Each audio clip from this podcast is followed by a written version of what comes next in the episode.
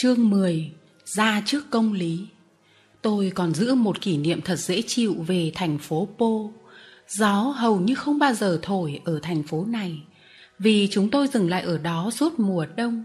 Ngày ngày cứ ở trên các đường phố, các nơi công cộng và các nơi người ta đi dạo. Cho nên tôi thấy rất thích cái thuận lợi không có gió ở đó. Chuyện ấy cũng dễ hiểu thôi. Tuy vậy đó cũng không phải là lý do khiến chúng tôi dừng lại lâu dài ở đó khác với thường lệ. Có một lý do khác có giá trị quyết định đối với chủ tôi. Tôi muốn nói tới khoản thu nhập dồi dào ở đây. Thật vậy, suốt cả mùa đông, khán giả của chúng tôi là những em nhỏ không bao giờ chán các chương trình biểu diễn của gánh xiếc. Không bao giờ các em hỏi, buổi nào cũng chỉ có thế này thôi ạ? à? Phần đông là những trẻ em người anh, như chú bé béo tốt, da thịt hồng hào và những cô gái nhỏ bé xinh xinh có đôi mắt to và hiền từ, đẹp gần như mắt con đôn sơ. Nhờ vậy tôi được biết đến bánh an bê bánh holy và nhiều thứ bánh khác nữa. Trước khi đi chơi, các chú đã nhét đầy túi để rồi đem chia cho các con khỉ jolly cơ mấy con chó và tôi một cách hào phóng đến những ngày ấm áp đầu xuân, thì khán giả của chúng tôi cũng bắt đầu thưa thớt dần. Sau buổi biểu diễn, nhiều khi có những trẻ em đến bắt tay con joliker và con capi đó là các em từ biệt chúng nó. Hôm sau thì chúng tôi không thấy các trẻ em ấy đâu nữa. Chẳng bao lâu, chỉ còn chúng tôi trơ trọi giữa các nơi công cộng. Chúng tôi phải nghĩ đến việc rời bỏ những khu vực ấy. Một buổi sáng, chúng tôi lên đường đi chẳng mấy chốc đã không nhìn thấy vọng lâu gaston Febit và monteze đâu nữa. Chúng tôi lại tiếp tục đời sống lang thang, phiêu bạt trên các ngả đường. Lâu lắm, tôi không nhớ là bao nhiêu ngày, bao nhiêu tuần lễ, chúng tôi cứ đi lên phía trước, dọc theo các thung lũng, trèo qua những trái đồi. Bên phải chúng tôi luôn có các đỉnh núi dãy pyrenees xanh xanh, giống như những đám mây chồng chất lên nhau thế rồi một buổi chiều, chúng tôi đến một thành phố lớn ở bên bờ sông, giữa một cánh đồng phì nhiêu. Nhà cửa phần lớn xấu xí bằng gạch đỏ. Đường phố dài đá cuội làm đau nhói bàn chân những người khách vừa đi hàng chục dặm đường trong ngày. Chủ tôi bảo rằng, chúng tôi đã đến tỉnh toulouse và có lẽ sẽ ở đây lâu. Như thường lệ, công việc đầu tiên của chúng tôi ngày hôm sau là đi tìm kiếm những địa điểm thuận lợi để biểu diễn chúng tôi đã tìm thấy rất nhiều, vì ở toulouse những chỗ đi dạo chơi không thiếu, nhất là ở khu vực cạnh vườn bách thảo. Ở đó có một bãi cỏ đẹp, có cây cao bóng mát, có những đường lớn trồng cây từ các nơi đổ về. Chúng tôi dựng dạp, căng màn, dàn trò trên một lối đi như thế. Ngay những buổi diễn đầu tiên của chúng tôi đã thu hút đông khán giả nhưng rủi thay, viên cảnh sát trông coi khu vực này có vẻ không bằng lòng khi thấy chúng tôi kéo đến. Hoặc vì không thích chó, hoặc vì việc biểu diễn của chúng tôi làm trở ngại công việc của ông ta, hoặc vì một lý do gì khác, ông ta muốn chúng tôi phải rời đi nơi khác. Đáng lẽ vào địa vị của chúng tôi, chịu lép vế trước là khôn hơn. Sự tranh chấp giữa những người làm trò rong khốn khổ như chúng tôi với những người cảnh sát là một sự tranh chấp không ngang sức ông cụ chủ tôi vốn là người kiên nhẫn, nhưng lần này ông có một tâm lý khác thường nên không nghĩ như vậy. Tuy hiện nay ông cụ chỉ là một người làm siếc chó, vừa nghèo khổ vừa tuổi tác, nhưng ông cụ có tính tự trọng. Hơn nữa, ông cụ hiểu biết quyền lợi của mình. Nghĩa là, theo như lời giải thích của ông cụ ông cụ tin chắc rằng sẽ được bênh vực.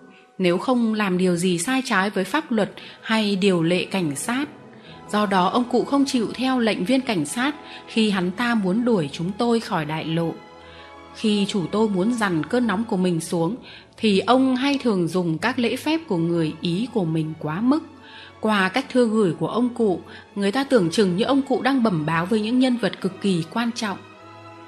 Thưa ngài đại diện chính quyền cao quý, ông cụ ngả mũ trả lời viên cảnh sát ngài có thể cho chúng tôi xem điều lệ nào của nhà chức trách đã cấm những kẻ làm trò hèn mọn như chúng tôi đem cái nghề tầm thường của họ trình diễn ở nơi công cộng này không?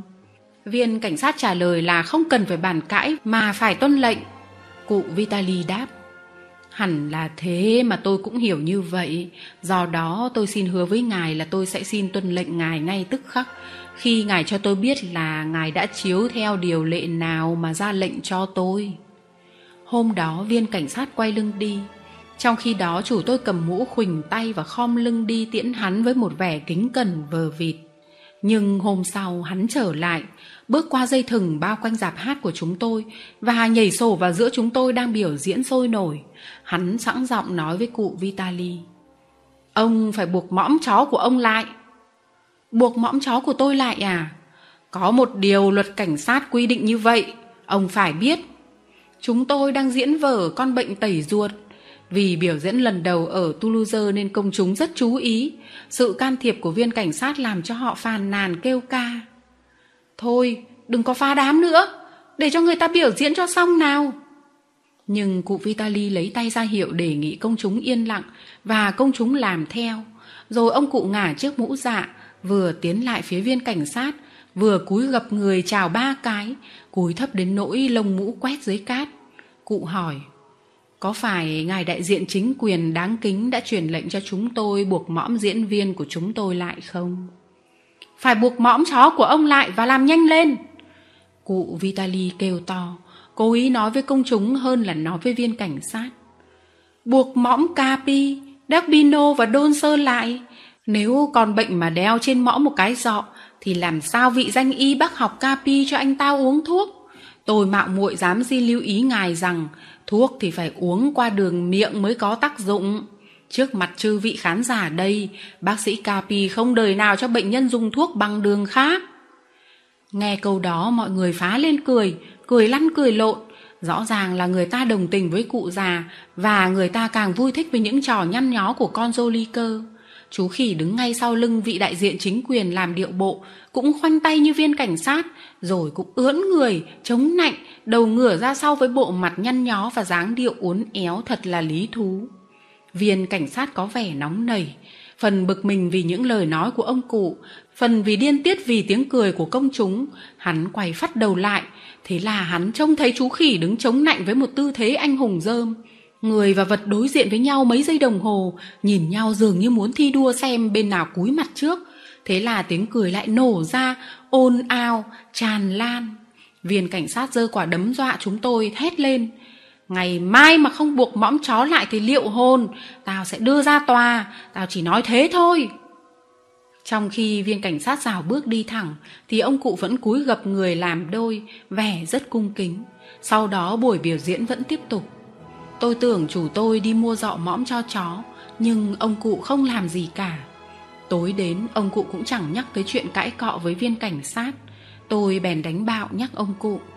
Nếu ông không muốn con Capi nó bứt tung cái dọ mõm trong buổi biểu diễn ngày mai, thì cháu nghĩ nên cho nó đeo trước đi và trông chừng để nó quen dần nạ. Thế cháu tưởng ông sẽ bắt chúng đeo một cái dọ sắt à? Ấy là cháu lo cái lão cảnh sát ấy muốn quấy giày ông. Cháu cứ yên tâm, ông sẽ cố gắng thu xếp để ngày mai tên cảnh sát không thể đưa ông ra tòa được. Mà đồng thời mấy chú học trò của ông cũng không đến nỗi phải khổ quá. Mặt khác, giải trí cho công chúng một chút cũng tốt thôi. Lão cảnh sát ấy sẽ làm cho chúng ta thu gấp bội. Ông ta sẽ không ngờ rằng mình sẽ đóng một vai hề trong cái vở mà ông soạn riêng cho ông ta. Cái đó làm cho các tiết mục của chúng ta thay đổi một chút, nhưng cũng sẽ không quá mức đâu.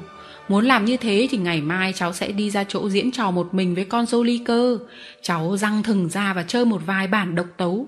Khi đã có đủ số khán giả xúm quanh cháu và tên cảnh sát cũng tới rồi, thì ông sẽ dắt đàn chó ra. Lúc đó vở hài kịch sẽ mở màn. Tôi không tán thành ý kiến đó cho lắm. Tôi không thích đi xếp đặt cuộc biểu diễn một mình như thế. Tôi đã bắt đầu hiểu ý chủ tôi và biết lúc nào mới có thể làm trái ý ông cụ. Trong hoàn cảnh hiện nay, thật không có mảy may hy vọng làm cho ông cụ từ bỏ ý định bài trí vở kịch nhỏ của mình. Vì vậy, tôi quyết định làm theo cụ. Ngày hôm sau tôi đến địa điểm thường ngày và răng dây thừng. Tôi vừa mới dạo vài nhịp đàn thì ở khắp nơi người ta đã đổ đến chật cứng khoảnh đất tôi vừa vạch ra. Trước đây, nhất là khi ở thị xã Po, chủ tôi đã dạy tôi chơi đàn thụ cầm.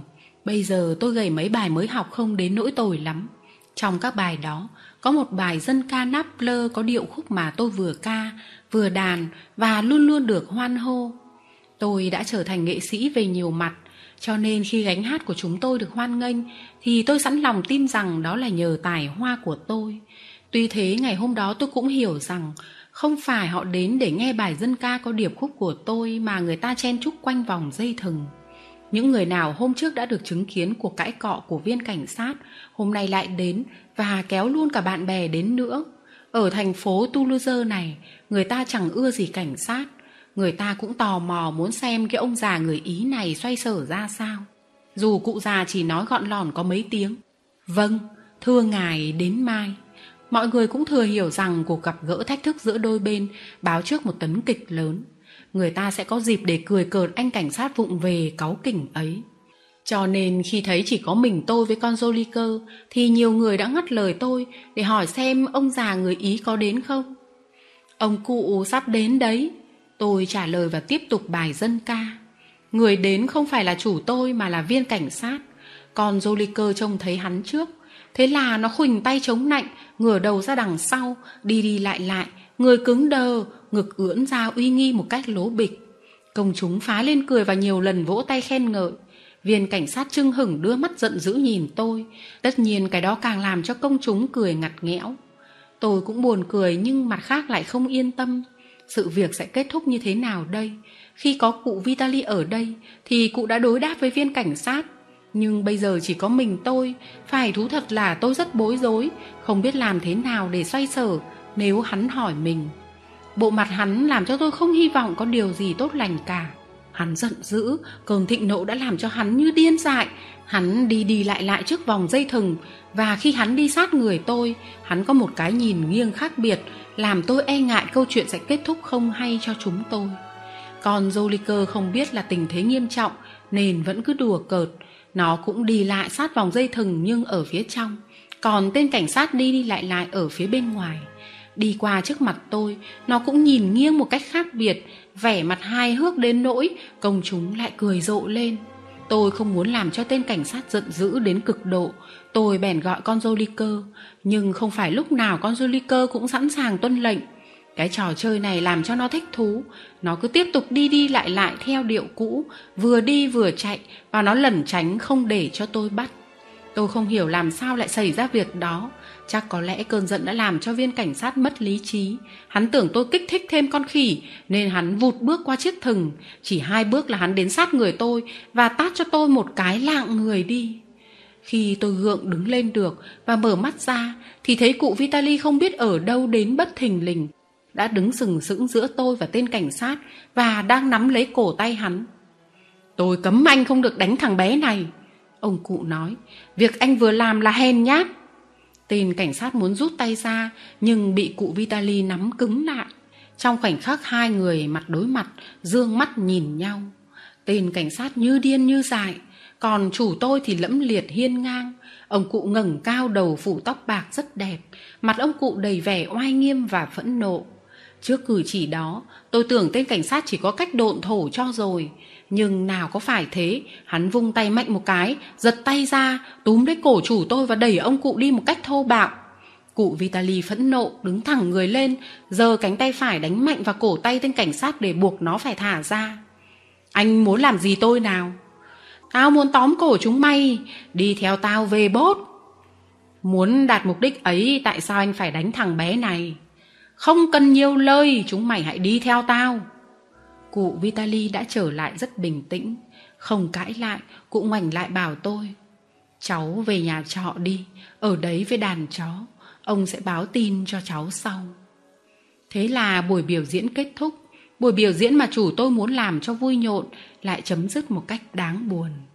Ban đầu mấy con chó định đi theo chủ, nhưng ông cụ ra lệnh cho chúng ở lại với tôi.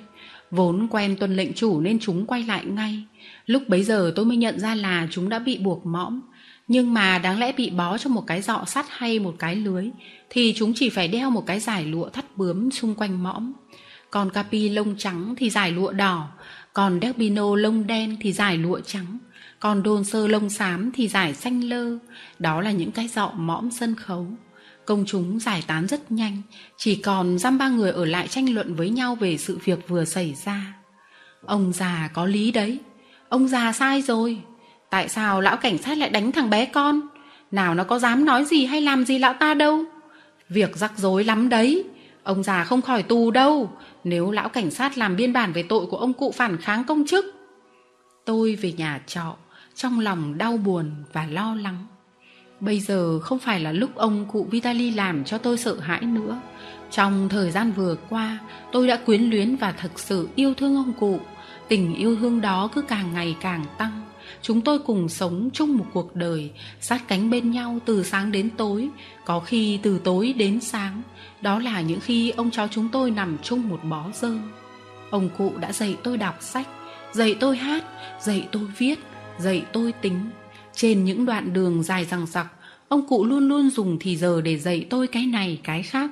Tùy cảnh ngộ gợi ra hoặc do tình cờ những ngày thời tiết quá lạnh, ông cụ nhường chăn cho tôi cùng đắp. Khi nắng gắt, ông cụ mang đỡ tôi một phần những hành lý đã chia cho tôi. Trong những bữa ăn không bao giờ ông cụ cho tôi miếng không ngon, mà dành cho mình miếng ngon. Trái lại, ông cụ chia đều miếng ngon lẫn miếng không ngon. Thật ra thì đôi khi ông cụ cũng bẹo tai tôi hoặc cho tôi một cái bớp. Nhưng không vì những sự trừng phạt nhỏ nhặt ấy mà tôi quên được sự chăm sóc những lời nói nhân từ phúc hậu và tất cả những cử chỉ âu yếm của ông cụ đối xử với tôi từ ngày chúng tôi sống chung với nhau. Ông cụ thương yêu tôi và tôi cũng yêu thương ông cụ. Sự chia ly này làm cho tôi thật đau xót. Bao giờ ông cháu chúng tôi mới gặp nhau đây? Người ta kháo có chuyện phạt tù. Chẳng biết ngồi tù bao lâu. Trong thời gian đó tôi phải làm gì? Làm thế nào mà sống? Sống bằng gì? Chủ tôi vốn quen giữ cả gia tài trên người. Khi bị tên cảnh sát lôi đi, cụ chẳng kịp đưa tiền cho tôi. Trong túi tôi chỉ còn có mấy xu, dễ mấy xu ấy đủ để nuôi tất cả đoàn chúng tôi hay sao? Trong hai ngày, tôi bàng hoàng không dám bước ra khỏi sân quán trọ. Tôi trông nom con Joliker và mấy con chó. Chúng nó đều lo lắng và buồn bã. Đến ngày thứ ba thì có một người mang thư của cụ Vitali đến cho tôi trong thư cụ viết cho tôi rằng, người ta giữ cụ trong nhà lao, để đến thứ bảy tuần sau đưa ra xét xử trước tòa án. Người ta khép ông cụ và tội chống lại công chức đang thi hành phận sự và bạo hành với công chức đó. Ông cụ viết thêm, cái việc ông đã nóng nảy không tự chủ là một điều sai lầm nghiêm trọng và có thể gây tổn hại cho ông. Cháu hãy đến dự phiên tòa, cháu sẽ rút ra được bài học rồi cụ viết thêm một vài lời khuyên bảo tôi về cách cư xử. Để kết thúc, cụ gửi tôi một cái hôn và dặn tôi vỗ về con capi, con joliker, con đôn sơ và con derbino hộ cụ. Trong lúc tôi đọc thư thì con capi ngồi lọt giữa hai chân tôi, dí mũi vào tờ giấy, ngửi, hít, ngoe nguẩy đuôi. Những cái vẫy đuôi của nó đủ cho tôi hiểu rằng nó đánh hơi ra tờ giấy đó đã qua tay chủ nó từ ba ngày nay, đây là lần đầu tiên nó tỏ ra hoạt động và vui vẻ. Tôi đi hỏi thăm thì người ta cho biết phiên tòa bắt đầu từ 10 giờ. 9 giờ sáng thứ bảy, tôi đến đứng tựa lưng vào cửa tòa và khi cửa mở thì tôi là người đầu tiên bước vào phòng xử án. Người kéo đến đông dần, tôi nhận thấy có nhiều người đã chứng kiến cuộc cãi cọ giữa ông cụ và tên cảnh sát. Tôi chẳng hiểu tòa án là thế nào, công lý là thế nào cả nhưng tự nhiên tôi cảm thấy ghê sợ. Tuy là việc của chủ tôi chứ không phải là việc của tôi tôi cũng thấy như chính tôi gặp bước nguy nan. Tôi núp sau một cái lò sưởi lớn, tôi đứng thụt vào sát tường, thu người cho thật bé lại. Người ta không đưa chủ tôi ra xử trước. Những người bị xử trước là những người ăn trộm, ăn cắp, đánh nhau. Người nào cũng khai là vô tội, nhưng cũng đều bị phạt tất cuối cùng đến lượt cụ vitali ngồi trên ghế dài giữa hai người giám sát ở chỗ những người kia vừa ngồi. Lúc đầu người ta nói những gì, người ta hỏi ông cụ những gì và ông cụ trả lời ra sao tôi không biết. Tôi cảm động quá nên tôi không nghe được hoặc có nghe mà không hiểu. Tôi nhìn chủ tôi đứng đó, mái tóc dài bạc phơ hất ra đằng sau, cụ có vẻ xấu hổ và ưu phiền. Tôi lại nhìn viên quan tòa đang hỏi ông cụ thế anh có nhận là anh đánh viên cảnh sát đến mấy lần không? Thưa, ông tránh án không phải mấy lần, mà chỉ một lần thôi, cốt để gỡ tay ông ta ra. Khi tôi tới chỗ biểu diễn thì thấy viên cảnh sát đang đánh thằng bé con đi cùng với tôi. Đứa trẻ đó không phải là con anh mà. Thưa, ông tránh án, không phải, nhưng tôi yêu thương nó như con tôi. Khi tôi trông thấy nó bị đánh tôi có nổi nóng lên và nắm lấy tay viên cảnh sát không cho ông ta đánh nữa. Chính anh đã đánh viên cảnh sát có phải không? Nghĩa là khi ông ta túm lấy cổ áo tôi tôi không nhận ra người đang xông vào tôi là ai. Hay nói cho đúng, tôi chỉ nhận thấy có một người đang xông vào tôi chứ không kịp nghĩ ra đó là một viên cảnh sát. Tôi đã mất tự chủ nên đối phó lại bằng một động tác tự nhiên vô ý thức.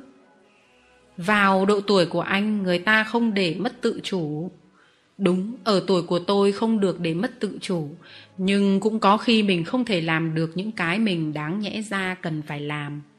Bây giờ tôi mới nhận thấy thế. Tòa sẽ nghe lời khai của viên cảnh sát.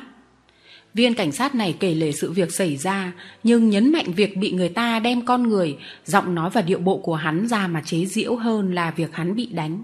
Trong khi hắn khai trước tòa đáng lẽ cụ vitali phải chăm chú nghe, thì ông cụ lại nhìn khắp bốn phía. Tôi hiểu ngay là ông cụ tìm tôi. Tôi bèn rời chỗ đang nấp, len lỏi giữa những người đứng xem để chen lên hàng đầu. Ông cụ trông thấy tôi.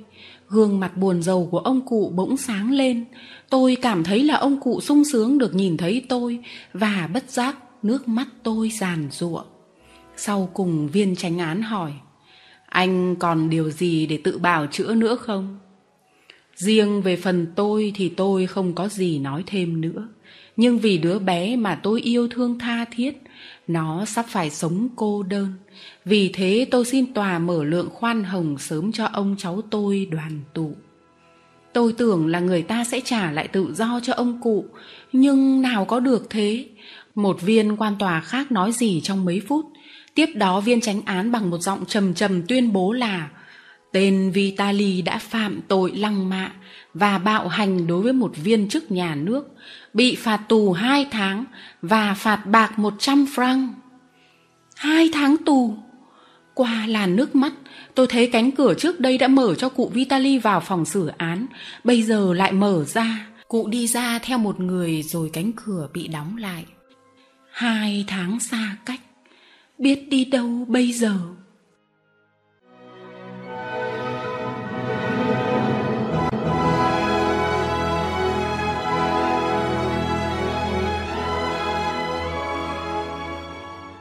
Chương 11 Trên thuyền. Tôi trở về quán trọ, Lòng buồn bã, Hai mắt đỏ hoe. Lão chủ quán đứng ở cửa ngoài Nhìn tôi lâu lắm. Tôi định đi qua cửa Để vào nhà với mấy con chó Thì lão ngăn tôi lại hỏi. Thế nào? Con chủ mày đâu? Ông cụ bị án rồi. Án bao lâu? Hai tháng tù. Thế còn tiền phạt nhiều hay ít? Một trăm franc ạ. Hai tháng, một trăm franc. Lão nhắc đi nhắc lại tới ba bốn lượt. Tôi muốn đi thẳng, nhưng lão ngăn tôi lại lần nữa. Thế mày định làm ăn ra sao trong hai tháng ấy? Thưa ông, cháu không biết ạ. À mày không biết. Mày có tiền để mà sống và nuôi mấy con chó, con khỉ của mày chứ? Thưa ông, không ạ. Thế ra mày định trông vào tao để nuôi chứa lũ chúng mày đấy hả? Ồ thương không ạ, cháu không trông vào ai cả. Thật đúng quá, tôi chẳng trông vào ai cả được. Lão chủ quán nói tiếp. Này, bé con, mày nói có lý đấy. Chủ mày đã nợ tao nhiều rồi. Tao không thể cho mày ăn chịu những hai tháng trời mà không biết rồi rốt cuộc có trang trải được hay không. Thôi, mày hãy đi đi. Đi? Nhưng mà cháu biết đi đâu bây giờ thưa ông? Cái đó không phải việc của tao. Tao không phải là bố mày, tao cũng không phải là chủ mày. Tại sao mày lại muốn tao cho mày ở đây? Tôi đứng sững một lúc lâu. Tôi biết nói gì bây giờ. Lão tà nói đúng. Tại sao lão phải chứa tôi? Đối với lão tôi chỉ là một của nợ. Này, bé con, mang chó và khỉ ra rồi xéo đi. Dĩ nhiên là mày phải để cái sắc của chủ mày lại. Chủ mày mãn hạn tù sẽ lấy lại cái sắc và tính toán công nợ với tao. Câu nói đó gợi cho tôi một ý. Tôi tin là đã tìm ra kế để ở lại quán trọ. Ông chắc là đến lúc đó sẽ đòi được nợ. Thế thì ông hãy cho cháu ở lại tới ngày ấy, Rồi ông sẽ tính gộp tiền trọ của cháu vào với khoản nợ của chủ cháu. Mày nói như thật đấy nhỉ? Chủ mày có thể trả dăm ba ngày tiền trọ chứ, Hai tháng thì lại là chuyện khác. Cháu sẽ ăn rất ít ạ. Ông muốn cho bao nhiêu cũng được. Thế còn những con thú của mày? Không được đâu, Mày thấy chứ. Phải đi đi thôi. Vào xóm làng chắc mày cũng tìm được việc làm để kiếm ăn đấy. Nhưng thưa ông, thế đến khi chủ cháu mãn hạn tù thì biết đằng nào mà tìm cháu? Chắc ông cụ chỉ đến đây thôi.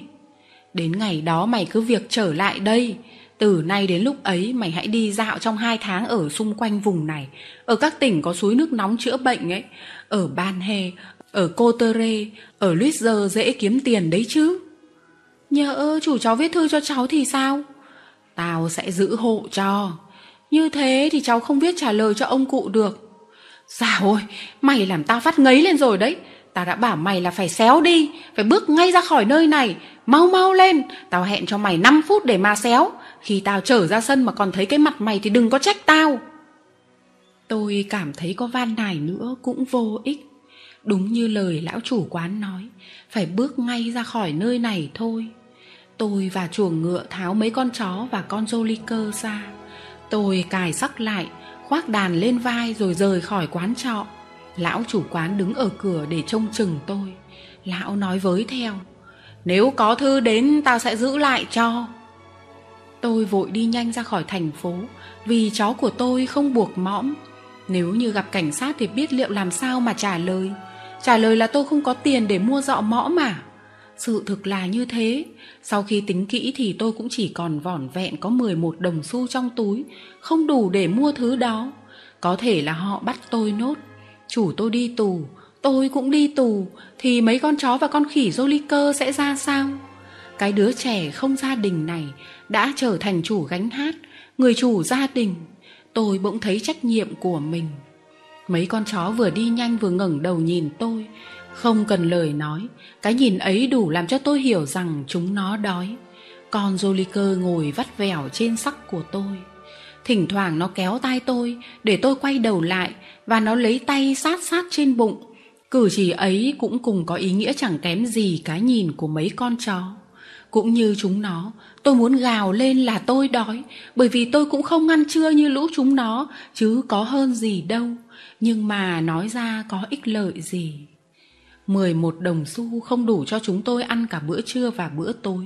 Chúng tôi đành sẽ ăn một bữa thôi, ăn vào quãng giữa ngày. Như vậy thay thế được cả hai bữa. Cái quán trọ vừa xua chúng tôi đi ở ngoài ô xanh mi sen trên đường đi montpellier tất nhiên là chúng tôi đi theo con đường này. Trong lúc vội vã đi nhanh ra khỏi thành phố vì sợ gặp cảnh sát, tôi cũng chẳng kịp hỏi đường ấy đi về đâu. Tôi chỉ mong muốn con đường ấy đưa tôi đi cho xa thành phố toulouse mà thôi. Ngoài ra, không cần gì nữa. Đi tỉnh này hay tỉnh khác đối với tôi không quan trọng. Vấn đề ở đâu thì rất thứ yếu.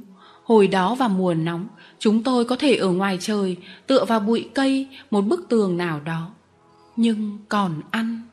Đi có lẽ tới ngót hai tiếng đồng hồ mà tôi chưa dám dừng chân lại. Mấy con chó vẫn thường nhìn tôi mỗi lúc một van lơn tha thiết hơn. Còn con khỉ cơ thì kéo tay tôi và sát vào bụng nó ngày càng mạnh. Cuối cùng, tôi chắc đã ở khá xa thành phố Toulouse để khỏi phải lo ngại nữa. Tôi tin rằng, ở đây nếu người ta có bắt tôi buộc mõm chó, thì ít ra tôi cũng có thể khất đến mai. Tôi vào ngay một cửa hàng bánh mì tôi nhìn thấy đầu tiên tôi bảo người ta bán cho tôi một cân rưỡi bánh. Bà bán hàng nói, em lấy luôn một cái bánh hai cân thì hơn. Với tất cả đoàn thú của em, chừng ấy cũng không nhiều quá đâu. Tội nghiệp những con thú này, phải cho chúng nó ăn chứ. Một cái bánh mì hai cân kể ra cũng không phải là quá nhiều đối với bầy thú của tôi. Dù không kể con Joliker nó ăn chẳng hết bao nhiêu, thì mỗi đứa chúng tôi cũng chỉ được có nửa cân thôi. Nhưng đối với túi tiền của tôi thì như thế cũng là quá nhiều. Giá bánh hồi bấy giờ năm xu một cân. Nếu tôi mua hai cân thì mất 10 xu. Như vậy chỉ còn một xu.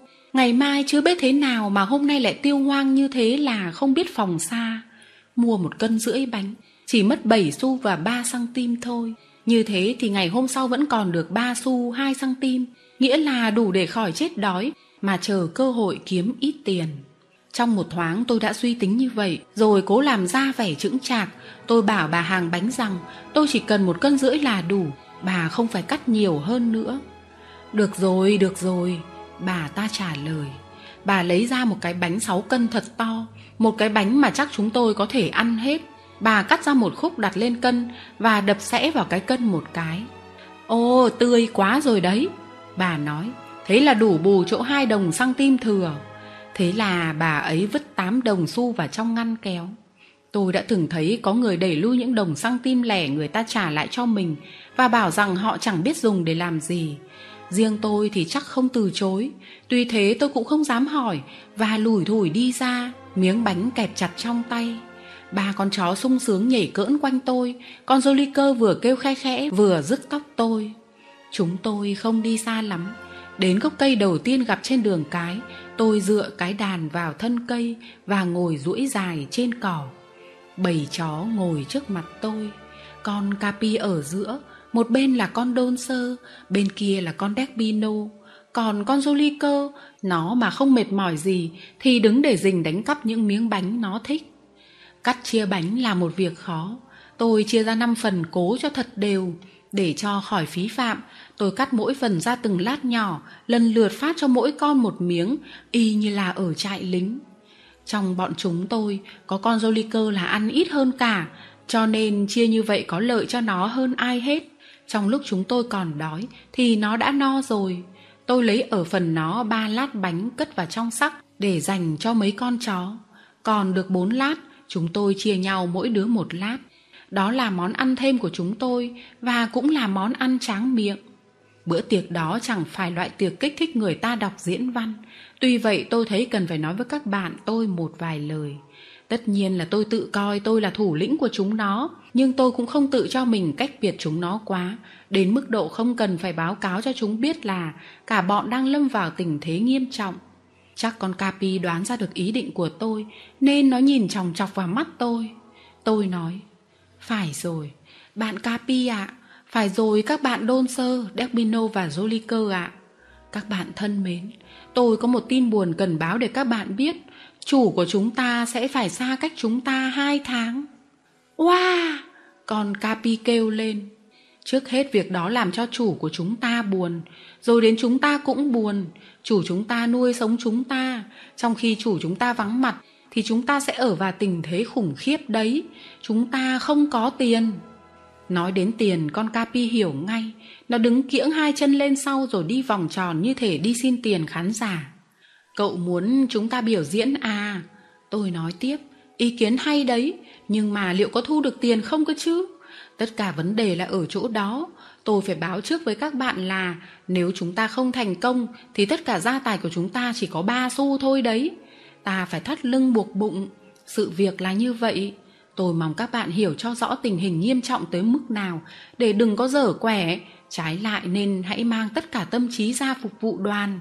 Tôi đề nghị các bạn phải biết phục tùng, phải biết dè sẻn và dũng cảm. Chúng ta hãy siết chặt hàng ngũ. Các bạn hãy tin ở tôi cũng như tôi tin ở các bạn nhé. Tôi cũng không dám nói là các bạn tôi có thể hiểu hết những cái hay trong bài diễn văn đó. Nhưng chắc là chúng đã tiếp thu được đại ý chúng nó biết rằng vắng mặt ông chủ chắc chắn là có điều gì nghiêm trọng xảy đến và chúng chờ đợi tôi giải thích. Nếu chúng không hiểu hết những lời tôi nói, thì ít ra cũng hài lòng về cách xử sự của tôi đối với chúng. Chúng đã chứng tỏ sự hài lòng đó bằng sự chú ý. Khi nói chú ý, tôi chỉ nói về những con chó thôi. Đến như con Joliker thì không tài nào bắt nó tập trung vào một vấn đề được. Đoạn đầu bài diễn văn nó lắng nghe hết sức chăm chú nghe được độ vài câu thì nó nhảy tót lên cái cây đang tỏa cành lá trên đầu chúng tôi rồi nó đánh đu đùa giỡn nhảy từ cành này sang cành khác nếu con Capi mà láo xược với tôi như vậy, tôi sẽ phật ý lắm. Nhưng đối với con Joliker thì không hành động gì của nó làm tôi ngạc nhiên cả. Nó chỉ là một đứa sốc nổi không có đầu, không có óc. Dù sao chăng nữa nó thích đùa giỡn một chút cũng là tự nhiên thôi. Tôi xin thú thực rằng tôi cũng sẵn lòng làm như nó, đánh đu khoái trá như nó nếu có thể. Nhưng mà chức vụ quan trọng và địa vị của tôi không cho phép tôi giải trí như thế.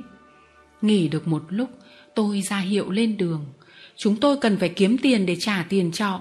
Mà dù có phần chắc là chúng tôi sẽ ngủ ngoài trời và tiết kiệm được khoản ấy, thì đằng nào cái khoản ăn sáng ngày mai cũng không tránh khỏi. Đi được chừng một tiếng đồng hồ, chúng tôi nhìn thấy một làng ở đằng xa.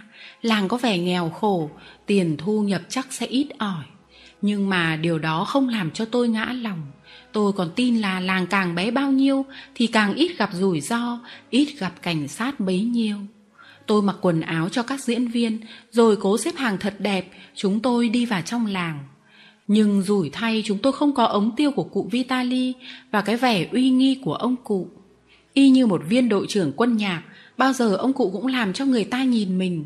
Tôi không có những cái ưu thế của ông cụ như tầm vóc cao lớn, mặt mày linh hoạt.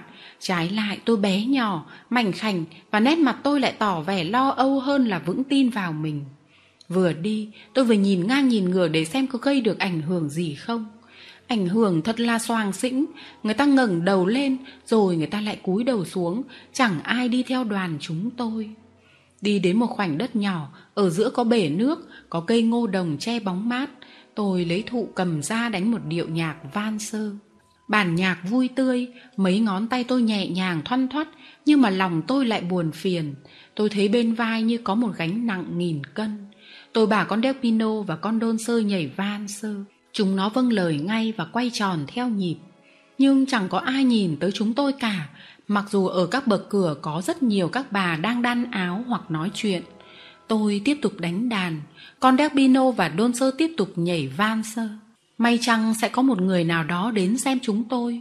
Có một người đến thì sẽ có người thứ hai, rồi có 10 người, 20 người khác nữa. Nhưng mà tôi đánh đàn mãi, còn Despino và con Đôn sơ cứ việc mà quay tròn, người ta vẫn cứ ở lì trong nhà. Rồi họ cũng chẳng buồn nhìn về phía chúng tôi nữa. Bỗng nhiên có một em bé, một em bé nhỏ xíu chừng mới biết đi chập chững, rời bờ cửa nhà em và tiến lại chỗ chúng tôi. Có lẽ mẹ em sẽ theo em, rồi thì sau bà mẹ sẽ có một bà bạn, như thế là chúng tôi sẽ thu được tiền. Tôi đánh đàn nhẹ tay hơn để cho em bé khỏi sợ, nói là để nhử em bé lại gần thì đúng hơn. Em giang hai tay, đi núng na núng nính, từ từ tiến lại. Em đến rồi, chỉ vài bước nữa là em đến chỗ chúng tôi. Lúc ấy bà mẹ ngẩng đầu lên, có lẽ bà đã cảm thấy đứa con không còn ở cạnh mình nữa. Bà trông thấy nó ở chỗ chúng tôi, nhưng đáng lẽ chạy theo nó như chúng tôi mong mỏi thì bà chỉ ngồi yên mà gọi nó thôi. Đứa bé ngoan ngoãn trở về với mẹ. Có lẽ những người này không thích múa chăng? Có thể lắm. Tôi bảo con Debino và con Đôn Sơ nằm xuống và tôi hát bài dân ca quen thuộc của tôi. Chắc hẳn là chưa bao giờ tôi hát chăm chú và nhiệt tình đến thế tôi bắt đầu hát sang đoạn thứ hai thì bỗng thấy một người mặc áo ngắn đội mũ dạ đi lại phía chúng tôi có thế chứ tôi tự nhủ rồi càng hát say sưa hơn thằng kia người đó hét lên Mày ở đây làm gì hả? Thằng danh con mất dậy này. Tôi ngừng lại, rất đỗi kinh ngạc về câu hỏi đó. Tôi đứng sững, mồm há hốc nhìn người đó đi lại chỗ tôi. Hắn hỏi, thế nào? Mày có trả lời không? Thưa ông, cháu đang hát ạ. À? Mày có giấy phép để hát ở nơi công cộng làng chúng tao không?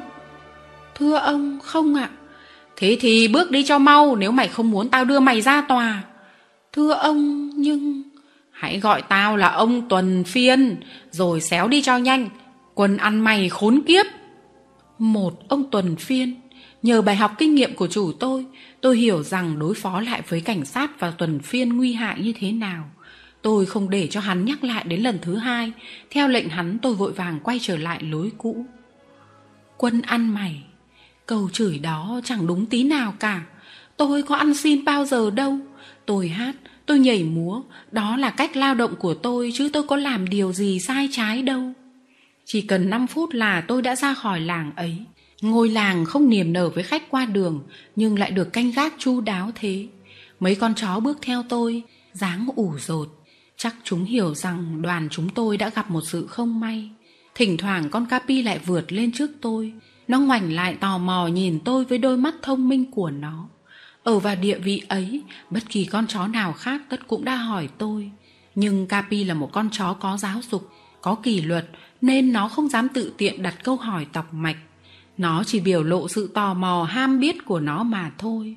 Tôi thấy hàm nó rung rung vì nó muốn sủa mà phải cố gắng nhịn sủa.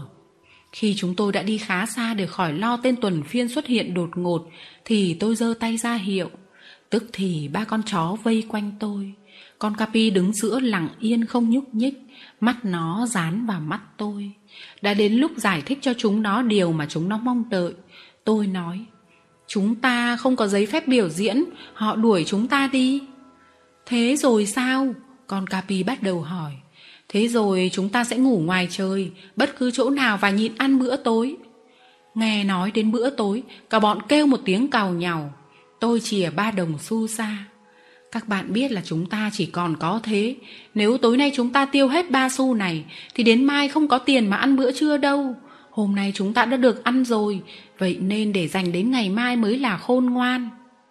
Thế rồi tôi bỏ ba đồng xu vào túi con capi và con đôn sơ cúi đầu xuống một cách nhẫn nhục. Con Derbino vốn xấu tính và tham ăn, nên cứ cầu nhào mãi. Tôi nghiêm khắc nhìn nó, nhưng không bảo nó im mồm đi được. Tôi ngoảnh lại phía con capi. Capi, hãy giải thích cho Derbino cái điều mà nó không muốn hiểu. Hôm nay chúng ta phải nhịn bữa ăn thứ hai, nếu muốn ngày mai cũng được ăn một bữa. Tức khắc con capi lấy cẳng đánh bạn một cái và một cuộc tranh cãi diễn ra giữa hai con chó con capi bảo con derbino cái gì tôi không nghe thấy. Vì chó thì hiểu được ngôn ngữ của người chứ người thì không hiểu được ngôn ngữ của chó.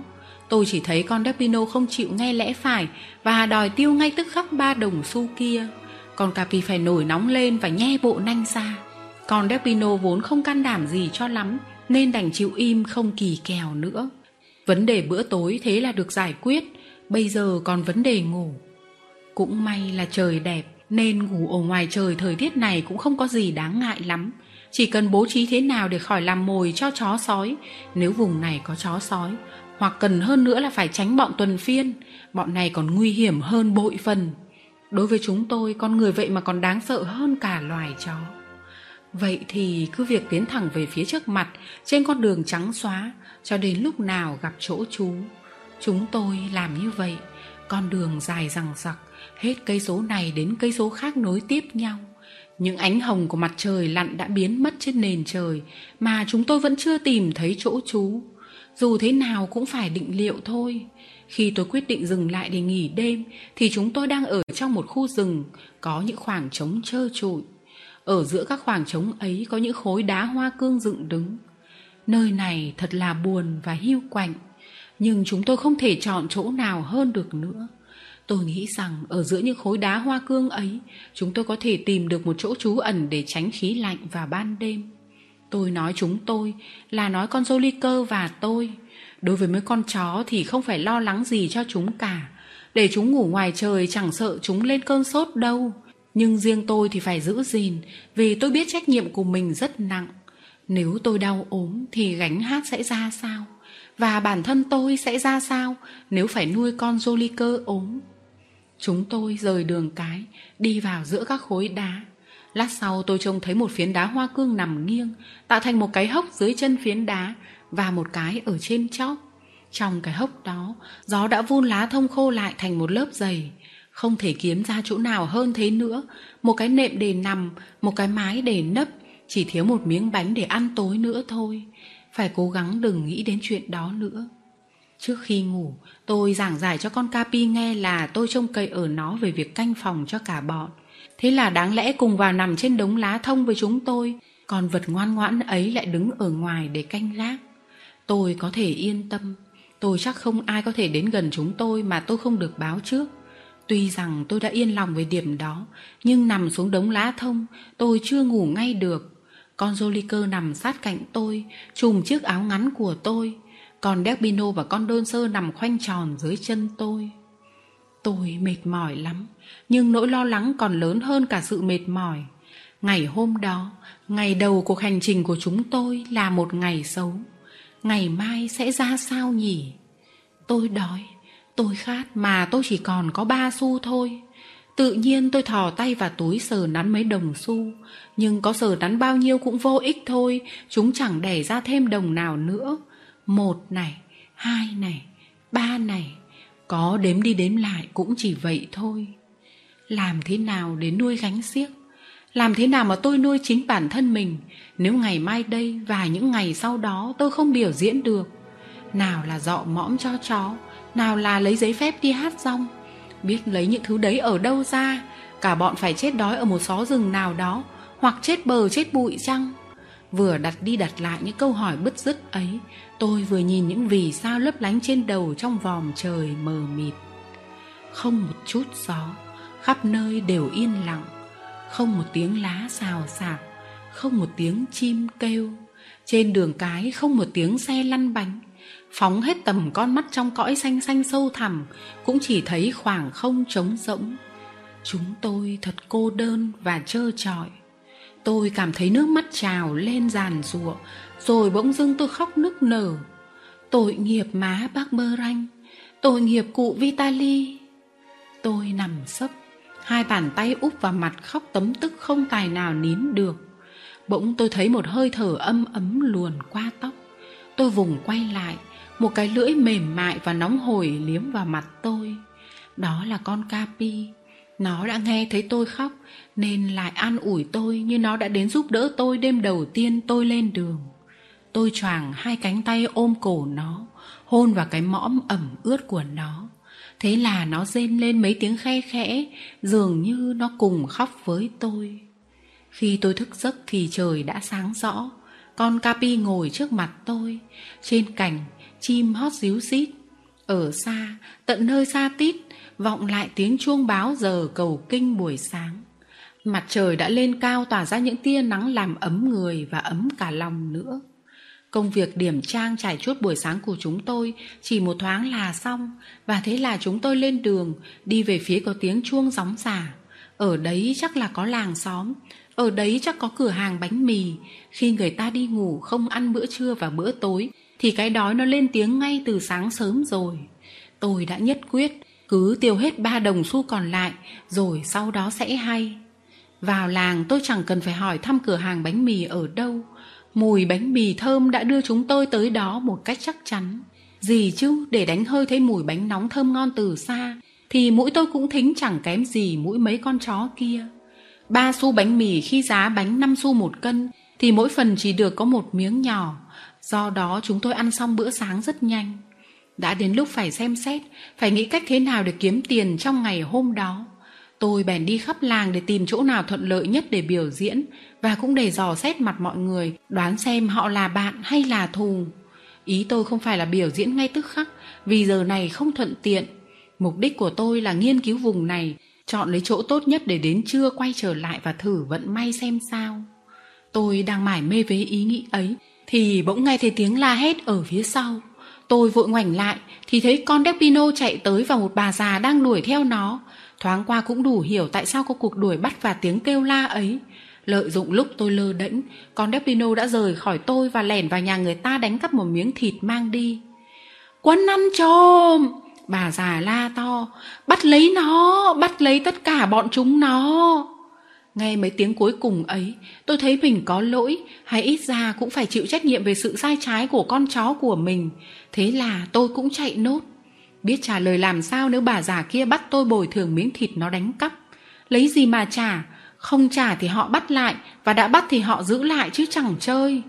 Thấy tôi chạy, con capi và con đôn sơ cũng không chịu tụt lại sau. Chúng nó theo sát gót tôi. Còn con dâu ly cơ ngồi trên vai tôi thì bám chặt lấy cổ tôi để khỏi rơi xuống đất. Tôi không sợ người ta đuổi kịp, nhưng sợ người ta đón đầu ở quãng nào đó. Quả nhiên có hai ba người chừng như có ý định ấy đang chặn đường chúng tôi may sao, có một ngõ nhỏ đâm ngang ra đường cái trước khi đến chỗ họ. Tôi cùng với mấy con chó nhảy sổ vào trong ngõ và chạy thục mạng. Chẳng mấy chốc chúng tôi đã ra đến giữa đồng. Tôi chạy cho đến khi gần đứt hơi mới dừng lại. Nghĩa là tôi đã chạy ngót hai cây số là ít. Bây giờ tôi mới dám ngoảnh lại để nhìn về phía sau. Không có người nào đuổi theo chúng tôi cả. Con capi và con đôn sơ vẫn bám sát chúng tôi. Còn con Debino thì từ xa đi tới có lẽ nó đã dừng lại ở giữa đường để ăn miếng thịt. Tôi gọi nó, nhưng nó biết là nó đáng bị phạt nặng nên không đến với tôi. Nó dừng lại rồi đâm đầu chạy trốn. Đành rằng con Despino đánh cắp miếng thịt vì đói, nhưng mà tôi không thể vin vào lý do đó để tha thứ. Một vụ trộm cắp đã xảy ra, kẻ có lỗi phải chịu phạt. Nếu không thì chẳng còn kỷ luật gì trong gánh xiếc của tôi nữa đến làng tới. Con đôn sơ sẽ bắt trước bạn nó, rồi tới con capi nữa cũng sẽ bị cám dỗ nốt. Vậy thì tôi phải trừng phạt công khai con despino mới được. Nhưng muốn thế thì tự nó phải đến trước mặt tôi. Chuyện đó không dễ dàng. Tôi phải nhờ con capi. Đi tìm con despino cho tao. Nó đi ngay để thi hành nhiệm vụ tôi giao phó. Tuy nhiên nó nhận việc này không sốt sắng như thường lệ. Trong cái nhìn của nó trước khi đi, tôi nhận thấy như là nó muốn làm người bảo chữa cho con Despino hơn là nghe lời tôi. Thế là tôi chỉ còn việc đợi con Capi điệu tên tù của nó về. Chắc phải chờ khá lâu, vì hẳn là con Despino không chịu để lôi về ngay đâu. Dù phải chờ đợi thế nào tôi cũng không lấy làm khó chịu lắm. Chúng tôi đã ở cách làng xóm khá xa, không còn lo người đuổi theo nữa. Mặt khác tôi chạy đã mệt rồi và cũng muốn được nghỉ ngơi một lát. Và lại vội vã mà làm gì? Có vội cũng chưa biết đi đâu và cũng chẳng có việc gì làm kia mà. Chính cái chỗ tôi dừng lại là một nơi tuyệt diệu để chờ đợi và nghỉ ngơi. Số là trong lúc tôi đang chạy thục mạng chẳng biết là chạy đi đâu, thì lại đến ngay bên bờ con sông kênh Nam. Từ khi rời thành phố Toulouse, tôi đã đi qua những cánh đồng bụi mù mịt. Giờ đây tôi mới đến một miền vừa xanh tươi vừa mát mẻ, có những kẽ của một tảng đá to phủ đầy cây nhỏ, và những cây ấy buông xuống thành những thác hoa xuôi chiều dòng nước Thật là thú vị, ngồi đó đợi hai con chó trở về thì tuyệt. Một giờ trôi qua, không thấy con nào về cả. Tôi bắt đầu lo ngại thì bỗng thấy con Capi lủi thủi trở về một mình. Con Delpino đâu? Con Capi nằm xuống, dáng điệu sợ sệt. Nhìn nó tôi thấy bên tai có vấy máu. Chẳng cần phải giải thích tôi cũng hiểu câu chuyện xảy ra thế nào còn Derbino chống cự lại, còn con Capi thì có lẽ nó chấp hành miễn cưỡng một mệnh lệnh mà nó cho là khắc nghiệt quá, nên nó đành chịu thua. Có nên mắng mỏ nó và trừng phạt cả nó nữa không? Tôi không đủ can đảm như thế, tôi không muốn làm phiền lòng người khác, vì chính mình cũng đang nẫu ruột về nỗi buồn riêng. Công việc giao cho con Capi làm không có kết quả, tôi chỉ còn có cách đợi cho con Derbino vui lòng trở về thôi. Tôi biết nó lắm, cái hành động phản kháng lúc ban đầu qua rồi thì nó đành chịu phạt và chắc là tôi sẽ thấy nó hối hận trở về. Tôi nằm xuống bên một gốc cây, tay giữ con Joliker đã xích lại vì sợ nó lại cao hứng bỏ theo con Derbino. Còn con Capi và con Đôn Sơ thì nằm dưới chân tôi. Thời gian trôi qua, con Derbino vẫn không về. Giấc ngủ đến với tôi lúc nào không biết và tôi thiếp đi. Khi tôi thức giấc thì mặt trời lên tới đỉnh đầu và khá nhiều giờ đã trôi qua. Không cần có mặt trời tôi cũng biết là đã trưa, vì dạ dày của tôi kêu lên rằng tôi đã ngốn mẩu bánh cuối cùng từ lâu lắm rồi. Về phần mấy con chó và con khỉ Joliker, chúng nó cũng tỏ ra rất đói. Con Capi và con Đôn Sơ kêu đói bằng vẻ mặt thiểu não, còn Joliker thì nhăn nhó.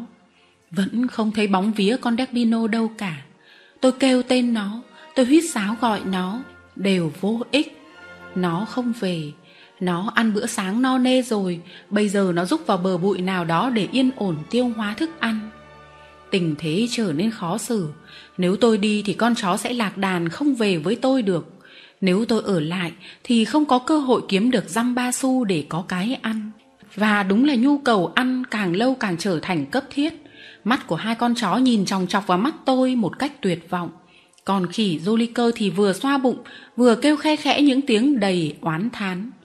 Thời gian trôi qua, con Despino vẫn không trở về, tôi lại phái con Capi đi tìm lần nữa.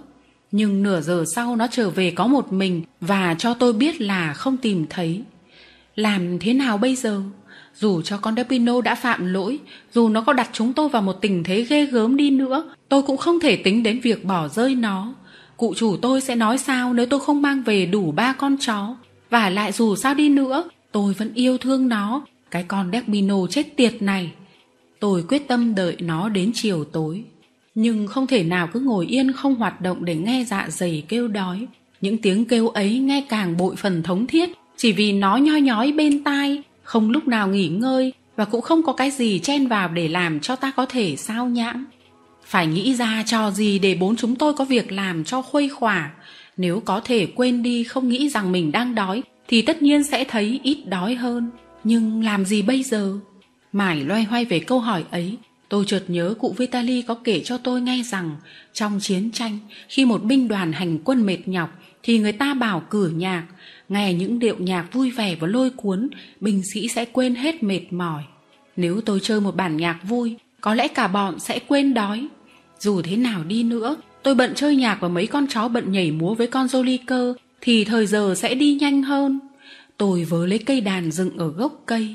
Sau khi sắp xếp chỗ đứng cho các diễn viên, tôi quay lưng lại con sông đào và bắt đầu chơi một điệu múa và sau đó là một điệu van sơ. Thoạt tiên thì dường như mấy tài tử của tôi không sẵn lòng nhảy múa. Giá có bánh mì để cho mỗi chú một khoanh thì tất nhiên là ổn hơn đấy. Nhưng dần dần nhờ có tác dụng tự nhiên của âm nhạc, chúng nó phấn chấn lên. Chúng tôi quên cả lát bánh đang thèm mà chẳng có. Tôi chỉ nghĩ đến nhảy múa. Thình lình, tôi nghe một giọng nói trong trẻo, một giọng trẻ con reo lên. Hoan hô! Giọng nói đó từ đằng sau vọng tới, tôi vội vàng ngoảnh lại. Một con thuyền đỗ ở dưới sông, mũi thuyền quay về bên bờ tôi đứng. Hai con ngựa kéo thuyền dừng lại nghỉ ở bờ bên kia. Đó là một con thuyền lạ lùng chưa bao giờ tôi trông thấy. Nó ngắn hơn những chiếc xà lan thường đi trên sông đào. Trên sàn thuyền dựng một cái hành lang lắp kính. Phía trước hành lang kính là một mái hiên có cây leo che mát. Cành lá bám dài rác và đường răng cưa ở mái nhà và rủ xuống từng nơi từng chỗ như những thác nước màu xanh lục. Dưới mái hiên có hai người, một người phụ nữ còn trẻ đang đứng, vẻ tao nhã hơi buồn, và một chú bé, một đứa con trai chạc tuổi tôi trông như đang nằm. Có lẽ chính thằng bé này vừa gieo hoan hô đây. Con thuyền kia xuất hiện bất ngờ nhưng không có vẻ gì là đáng sợ cả. Vừa hết ngạc nhiên thì tôi ngả mũ cảm ơn người vừa hoan hô tôi. Người phụ nữ hỏi tôi với giọng lơ lớ của một người ngoại quốc. Em diễn trò để tiêu khiển đấy à? Để tập luyện cho diễn viên của cháu và cũng để giải trí ạ. À? Chú bé ra hiệu cho bà ấy và bà cúi sát xuống mặt nó. Rồi bà ngẩng lên hỏi tôi. Em có vui lòng biểu diễn một lúc nữa không? Có, tôi vui lòng biểu diễn lắm chứ. Biểu diễn trước một cử tọa đến đúng lúc thế này. Tôi không đợi phải hỏi đến lần thứ hai. Tôi hỏi, bà có muốn xem một điệu vũ kịch hay là một vở kịch à? Bà muốn xem một điệu vũ kịch hay là một vở kịch ạ? Ồ, một vở kịch! Đứa bé reo lên. Nhưng bà ngắt lời và bảo là bà ấy thích điệu vũ hơn. Đứa bé kêu, điệu vũ thì ngắn ngủi quá. Sau điệu vũ nếu khán giả thích thì chúng tôi có thể biểu diễn nhiều tiết mục, y hệt như những tiết mục có ở dạp xiếc của thành phố Paris. Đó là một câu quen thuộc của chủ tôi. Tôi cố gắng đọc nó với cái giọng tao nhã của ông cụ. Nghĩ cho kỹ thì họ từ chối vở kịch hóa ra lại làm cho tôi hài lòng. Vì tổ chức kịch mà thiếu mất con Derbino và quần áo, dụng cụ cần thiết thì tôi còn biết xoay sở làm sao. Thế là tôi vớ lấy cây thụ cầm và bắt đầu chơi một điệu van sơ. Tức khắc con Capi lấy hai chân ôm ngang lưng con đôn sơ và chúng quay theo nhịp. Rồi đến con Joliker một mình nhảy một điệu vũ. Tiếp đó chúng tôi lần lượt biểu diễn tất cả các chương trình của mình mà không thấy mệt mỏi. Chắc mấy diễn viên của tôi hiểu rằng chúng sẽ được thù lao bằng một bữa ăn, cho nên chúng cũng như tôi đều không tiếc gì công sức. Giữa một tiết mục tôi thấy con Derbino thình lình ở trong một bụi cây chui ra. Khi các bạn nó tới gần nó thì nó chân cháo len vào và đóng vai trò của mình. Vừa biểu diễn vừa trông nom các diễn viên, thỉnh thoảng tôi vừa liếc mắt nhìn chú bé. Điều kỳ dị là tuy xem trò của chúng tôi, nó có vẻ thích thú, nhưng nó vẫn không cử động. Nó nằm dài ngay đơ chỉ động đậy hai tay để vỗ tán thưởng chúng tôi. Cậu ta bị liệt chăng? Hình như cậu ấy bị buộc vào một tấm gỗ. Gió đẩy dần con thuyền vào sát bờ lúc nào không biết. Bây giờ thì tôi nhìn thấy thằng bé rõ như tôi đang đứng trên thuyền gần ngay cạnh nó. Tóc nó vàng, mặt nó tái nhợt, tái đến nỗi người ta trông thấy rõ những đường gân xanh trên trán dưới làn da trong suốt. Nét mặt nó hiền dịu âu sầu và có cái gì như là dấu hiệu của bệnh tật. Bà chủ thuyền hỏi tôi, em diễn như thế bao nhiêu một chỗ xem? Người ta trả tùy lòng, tùy theo sự vui thích của người ta à. Mẹ ơi, thế thì phải trả thật đắt đấy. Thằng bé nói. Rồi nó nói thêm mấy câu bằng một thứ tiếng mà tôi không hiểu. Sau đó bà mẹ nói với tôi. Actor nó muốn nhìn gần các diễn viên của em đấy. Tôi ra hiệu, con Capi lấy đà nhảy vọt xuống thuyền. Actor hỏi, thế còn những con kia? Hai con Delpino và con Đôn Sơ nhảy theo bạn. Còn con khỉ nữa. Con Joliker có thể nhảy xuống một cách dễ dàng, nhưng tôi không bao giờ tin nó. Một khi lên thuyền, nó có thể bày ra những trò tinh nghịch không vừa ý bà chủ. Bà chủ hỏi, nó có giữ không? Thưa bà không ạ, nhưng có lúc nó không vâng lời, cháu sợ xuống thuyền nó không ngoan. Thế thì cháu cứ xuống với nó. Vừa nói bà vừa ra hiệu cho một người đàn ông đứng ở sau lái. Lập tức người này đi lên phía trước bắc một tấm ván lên bờ. Nhờ cái cầu bắc như thế nên tôi xuống thuyền khỏi phải nhảy xa. Tôi trịnh trọng bước vào trong thuyền, vai đeo đàn, tay bế con Jolly cơ. Arthur reo lên. Con khỉ, con khỉ đây rồi. Tôi tiến đến sát chú bé. Trong lúc nó vuốt ve, vỗ về con Jolly cơ, tôi tha hồ ngắm nghía nó. Thật là kỳ lạ, đúng là nó bị buộc vào một tấm gỗ như tôi đã dự đoán. Bà chủ hỏi tôi, cháu có bố đấy chứ, có phải không? Dạ à, thưa có ạ, nhưng hiện nay cháu sống một mình ạ. Sống một mình có lâu không? Trong hai tháng ạ. Hai tháng cơ à? Tội nghiệp cho cháu. Thế nào bằng tuổi ấy mà đã phải sống một mình lâu như thế ư? Thưa bà, cháu biết làm thế nào được. Hết hai tháng này có lẽ chủ cháu phải bắt cháu mang về cho ông ấy một số tiền phải không? Thưa bà không ạ, chủ cháu không bắt buộc cháu cái gì cả, miễn là làm sao cháu sống được và nuôi sống được gánh xiếc, thế là đủ ạ. À. Cho tới nay cháu vẫn kiếm được đủ sống à? Tôi ngập ngừng trước khi trả lời. Tôi chưa thấy một bà nào làm cho tôi kính nể như bà ấy. Bà nói năng hiền từ, giọng bà dịu dàng, cái nhìn của bà ân cần, sốt sắng đến nỗi tôi quyết định nói thật. Và lại tại sao lại không nói thật chứ? Tôi kể cho bà nghe tại sao tôi phải xa lìa cụ Vitali, ông cụ bị tù vì đã bảo vệ tôi như thế nào, và làm sao từ khi rời thành phố Toulouse tôi chưa hề kiếm được một xu. Trong lúc tôi nói thì cậu bé Arthur chơi đùa với mấy con chó, tuy vậy nó vẫn chú ý nghe tất cả những lời tôi kể. Nó kêu, chắc là bạn đói lắm nhỉ? Nghe đến cái tiếng đói quen thuộc ấy, mấy con chó sủa vang lên và con Joliker thì xoa bụng rối rít. Arthur kêu lên, ôi, mẹ ơi! Nghe thấy tiếng gọi, bà hiểu ngay. Bà nói mấy câu bằng tiếng ngoại quốc với một người phụ nữ vừa thò đầu ra sau cánh cửa hé mở. Hầu như tức khắc sau đó, người phụ nữ này bưng ra một chiếc bàn nhỏ bày thức ăn. Bà chủ thuyền bảo tôi, ngồi ăn đi cháu. Tôi không đợi bà phải nói thêm. Tôi đặt cây đàn xuống và ngồi ngay vào bàn. Tức thì mấy con chó xếp hàng quanh tôi và con Joliker ngồi lên đầu gối tôi. Arthur hỏi, chó của anh có ăn bánh mì không? Chúng nó ăn nhiều chứ, tôi cho mỗi con một miếng là chúng ngốn hết ngay. Arthur lại hỏi, còn con khỉ nữa? Nhưng cũng chẳng cần săn sóc đến con dâu cơ Trong khi tôi cho chó ăn Thì nó đã vớ lấy một miếng ba tê Chui xuống gầm bàn ngồi tọng đến nghẹn cả cổ Xong đến lượt tôi Tôi cũng cầm một khoanh bánh. Tôi cũng không đến nỗi tọng cho nghẹn cổ như con dô ly cơ, Nhưng cũng ăn ngấu, ăn nghiến không kém nó. Bà chủ rót đầy cốc rượu nho cho tôi và nói, Tội nghiệp cháu bé. Còn ác tơ thì không nói gì cả, Nó dương mắt nhìn chúng tôi. Thấy chúng tôi ăn ngon miệng thế, Chắc là nó phải kinh ngạc lắm, Vì trong cả bọn chúng tôi, Đứa nào cũng háu ăn như đứa nào. Ngay cả con Derbino cũng vậy, Tuy rằng nó cũng đã khá no bụng với miếng thịt đánh cắp Arthur hỏi, Thế tối nay anh và các con vật định ăn ở đâu nếu không gặp chúng tôi? Chắc là chúng tôi không ăn tối Thế ngày mai thì ăn ở đâu? Có lẽ ngày mai chúng tôi lại may mắn gặp được người tốt như hôm nay Không tiếp chuyện tôi nữa, Arthur ngoảnh lại phía mẹ và hai người trao đổi với nhau rất lâu bằng thứ tiếng ngoại quốc Mà tôi đã nghe thấy vừa rồi Hình như nó muốn xin cái gì mà mẹ nó không muốn cho, Hay ít ra cũng nêu nhiều điều trở ngại. Bỗng nhiên nó quay đầu lại phía tôi, Vì thân mình nó không cử động được. Nó nói, Anh ở lại đây với chúng tôi nhé. Tôi nhìn nó không trả lời, Câu hỏi đột ngột quá. Con tôi, nó vừa hỏi cháu có vui lòng ở lại đây với chúng tôi không? Trên chiếc thuyền này ấy ạ. À? Phải, trên chiếc thuyền này. Con tôi nó ốm. Thầy thuốc bắt phải buộc nó trên một tấm gỗ như cháu thấy đấy, Để cho nó khỏi buồn chán. Tôi đưa nó đi chơi trên chiếc thuyền này. Cháu sẽ ở lại đây với chúng tôi. Lũ chó và con khỉ của cháu sẽ biểu diễn cho actor xem. Nó sẽ là khán giả của những con vật ấy. Còn cháu, nếu cháu vui lòng thì cháu sẽ đánh thụ cầm cho mẹ con chúng tôi nghe.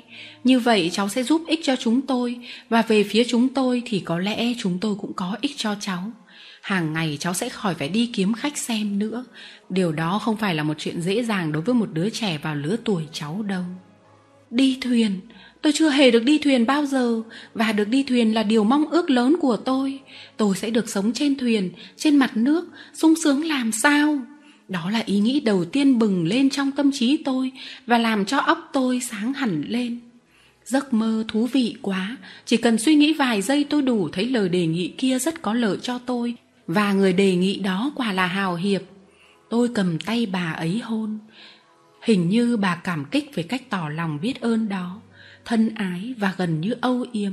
Bà lấy tay xoa đầu tôi mấy lần và nói Tội nghiệp cháu bé Người ta đã có ý muốn tôi gầy đàn cho nghe Thì tôi nên làm hài lòng người ta ngay chứ không nên chỉ hoãn Sự sốt sắng là một cách chứng tỏ phần nào thiện trí và lòng biết ơn của mình Tôi cầm lấy cây đàn Đi mãi tận đằng mũi thuyền và bắt đầu gầy Lúc đó bà chủ đặt lên môi một chiếc còi nhỏ bằng bạc Và huýt lên một tiếng lanh lành Tôi vội ngừng gầy đàn và tự hỏi tại sao bà ấy lại thổi còi như thế?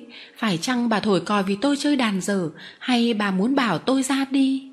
Vốn để ý với tất cả mọi việc xung quanh, Arthur đoán được mối băn khoăn của tôi. Nó nói, mẹ tôi thổi còi để cho ngựa tiếp tục đi đấy. Thật vậy, con thuyền có ngựa kéo rời khỏi bờ và bắt đầu lướt trên mặt nước yên lặng của con sông đào. Nước vỗ róc rách vào mạn thuyền. Cây cối ở hai bên bờ chạy lùi về phía sau chúng tôi dưới tia nắng xiên của ánh mặt trời. Arthur bảo, anh đánh đàn đi. Nó lấy đầu ra hiệu gọi mẹ nó lại gần. Nó cầm tay bà lên giữ thật chặt trong hai bàn tay nó suốt thời gian tôi chơi những bản nhạc mà thầy tôi dạy.